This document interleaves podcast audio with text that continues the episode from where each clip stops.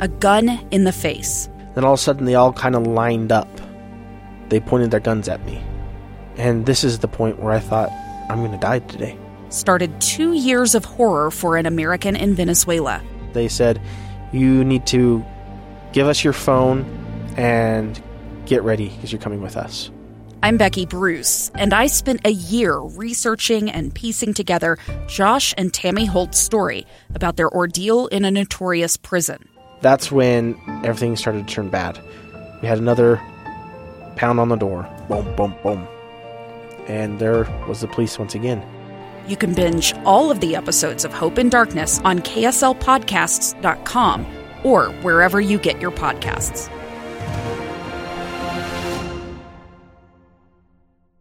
Welcome back to Live Mic. I'm Lee Lonsberry.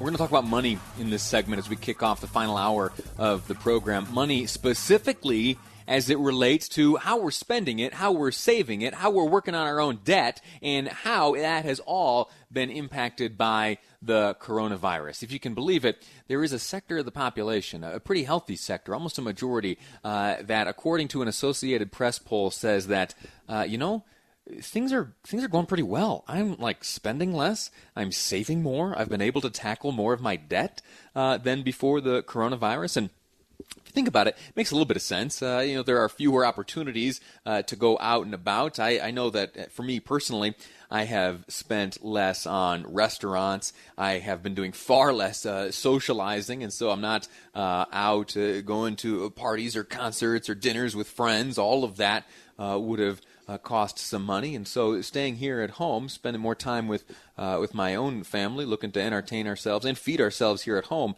has led to uh, at least some savings for, for me personally. I never I, I never considered uh, uh, how that is being experienced uh, broadly. And to help us uh, just have a quick conversation uh, about this uh, odd uh, paradox, as it's described by the Associated Press. Uh, they call it the, the paradox of the pandemic that has crushed the U.S. economy, and yet there are some who have seen their own personal finances uh, remain strong and in some ways even improve. Help us understand all this is Shane Stewart, DMBA certified financial planner. And uh, Shane, first off, let me welcome you to the program. And second, tell you I have a gift for you. Oh, great. You uh, have been a uh, you have been uh, a wonderful help to this program uh, over the past number of months uh, since the dawn of this coronavirus, as we have tried to sort out uh, exactly what it means for us financially. you have always been the go-to guy, and you've always picked up the phone. and so, for that reason, uh, I have uh, I have for you uh, got your very own, and from now on, this is what we're going to use. we have intro music for Shane Stewart. Great. I love it. Go ahead, uh, producer Amy, play it away. Here comes the money. Here we go. Money talk. Here comes the money. Money, money, money, money, DMBA certified financial planner Shane Stewart joins us on the program. Mr. Stewart, how you doing?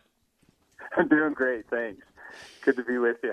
Yeah. Uh, so w- what's the deal here? Why is it that there is a portion of people who are able to say and boast that their finances personally have remained strong and in some cases even improved uh, as we have, if you use the media as any measure of things, uh, really stood as the world has burned down around us? Yeah, it's, it, that's an interesting fact to me, and I, I really enjoyed uh, seeing what, what you you The AP poll or the AP story said a paradox of the pandemic. It's it's interesting to see that in such a tumultuous time, some people are actually doing a little better financially. But it, it really does make sense. You identified several of the things that we're all, many people are doing. We're not eating out as much. We're not traveling. The downside of that, however, is those who work in those industries have lost their jobs. That's where the the unemployment comes from, and so the amount of people doing maybe a little better financially doesn't surprise me as much. I mean, you know, 10% of the the U.S. population are unemployed. They're they're collecting unemployment, and that that hurts. However, that means 90% probably have some sort of employment and and uh, are, are doing okay. Um, it, the in the short run, that's good for the. Uh, I mean, not good for anybody, but that in the short run, that um, we can survive it. I guess you could say. Yeah. Most people can survive it. My concern is for those who have lost their job, and if that lasts too long, we have a pretty big social problem and a long-term economic problem. And so, here's hoping we can find ways to restart the economy for everyone, get everyone back to work, and and get those going because the in the short run it does only impact the few who've lost their jobs, but in the long run it impacts everyone uh, with social issues and with economic issues. Are there industries uh, which previously employed uh, that 10% number unemployed now that are just gone forever?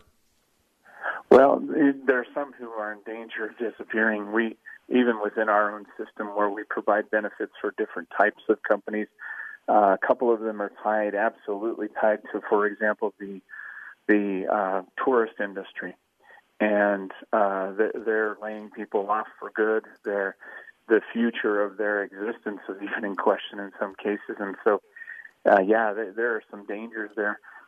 What I wonder about is if uh, some of these industries like tourism and airlines and even gig uh, jobs will probably look the landscape will look different after all of this. And what i mean by that is maybe not as many players in those industries as there used to be uh, because only the, the the few may survive. And that that might be a detriment in the future as well One of the one of the larger impacts of this observation made in the Associated Press story makes me wonder about like the cyclical nature of money. That uh, the health of an economy is oftentimes measured in uh, the movement through it uh, in a cyclical sense, uh, and if if money is end uh, is ending up uh, parked in savings accounts or checking accounts or at least not being spent by folks, w- w- what are the what are the ramifications of that?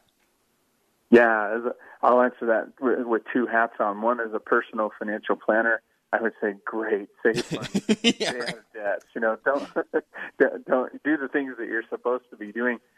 As an economist, I would say, here, go out and spend if you can. We need it. You know, and so the the the issue will be getting those industries back up and running somehow, so that those who have saved a little bit of money can spend it uh, I'll put the personal financial planner hat back on. What what hopefully is happening is those that are saving and or eliminating debt remember those lessons uh, for the future, and then pick up their spending again from then on, not on credit or not dipping into their savings for things that they uh, that they could be spending. And so it will, it, yeah, it will take some time. You're right. You hit it right on the head. It's a cyclical nature in the short run, not spending is great for the individual, but not as good for the economy. Uh, Shane Stewart, DMBA certified financial planner, sir. I am thankful to you for your expertise, and uh, we're going to keep this intro music on hand. Play it for you each time you come on the program. I appreciate it. Have a All good right. one.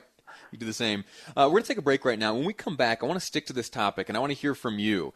Uh, so, w- would you mind? Uh, don't, don't feel any any shame or anything. Don't be bashful. I want to hear how the, the coronavirus has impacted you financially. Have you observed that you are finding yourselves on more uh, more stable footing? Have you been able to save a little bit of money, or are you in the other camp, which has uh, not been dealt such a kind hand? Uh, please uh, give me a call. I want to talk to you. I want to hear your story. I want to share it with those listening. 801 575 TALK. 801 575 8255. Uh, After the break, it's you and me here on Live Mic. I'm Lee Lonsberry, and this is KSL News Radio. Two years ago, Americans watched in horror as a crisis unfolded at the Kabul airport. She was tear gassed and beaten. Images of thousands desperate to escape Taliban oppression filled our news feeds. More than 80,000 Afghans made it to America. But the story didn't end there. It was very cold. There was no power, no heat. Who would help our newest neighbors? I'm Andrea Smardon. In Stranger Becomes Neighbor, you'll hear the stories of some remarkable refugees who left their homes and their dreams behind, only to start over from zero. Their only possession was three blankets. And you'll meet Americans who stepped up to help them. You want me to come when you deliver your baby. What can one person do in the face of an international disaster decades in the making? That's Stranger Becomes Neighbor. Find us at kslpodcast.com, follow us on Apple Podcasts, or anywhere else you listen.